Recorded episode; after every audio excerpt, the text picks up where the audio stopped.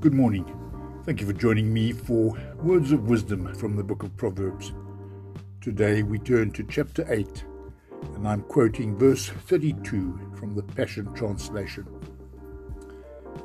So listen, my sons and daughters, to everything I tell you, for nothing will bring you more joy than following my ways. Thank you for listening. Have a great day.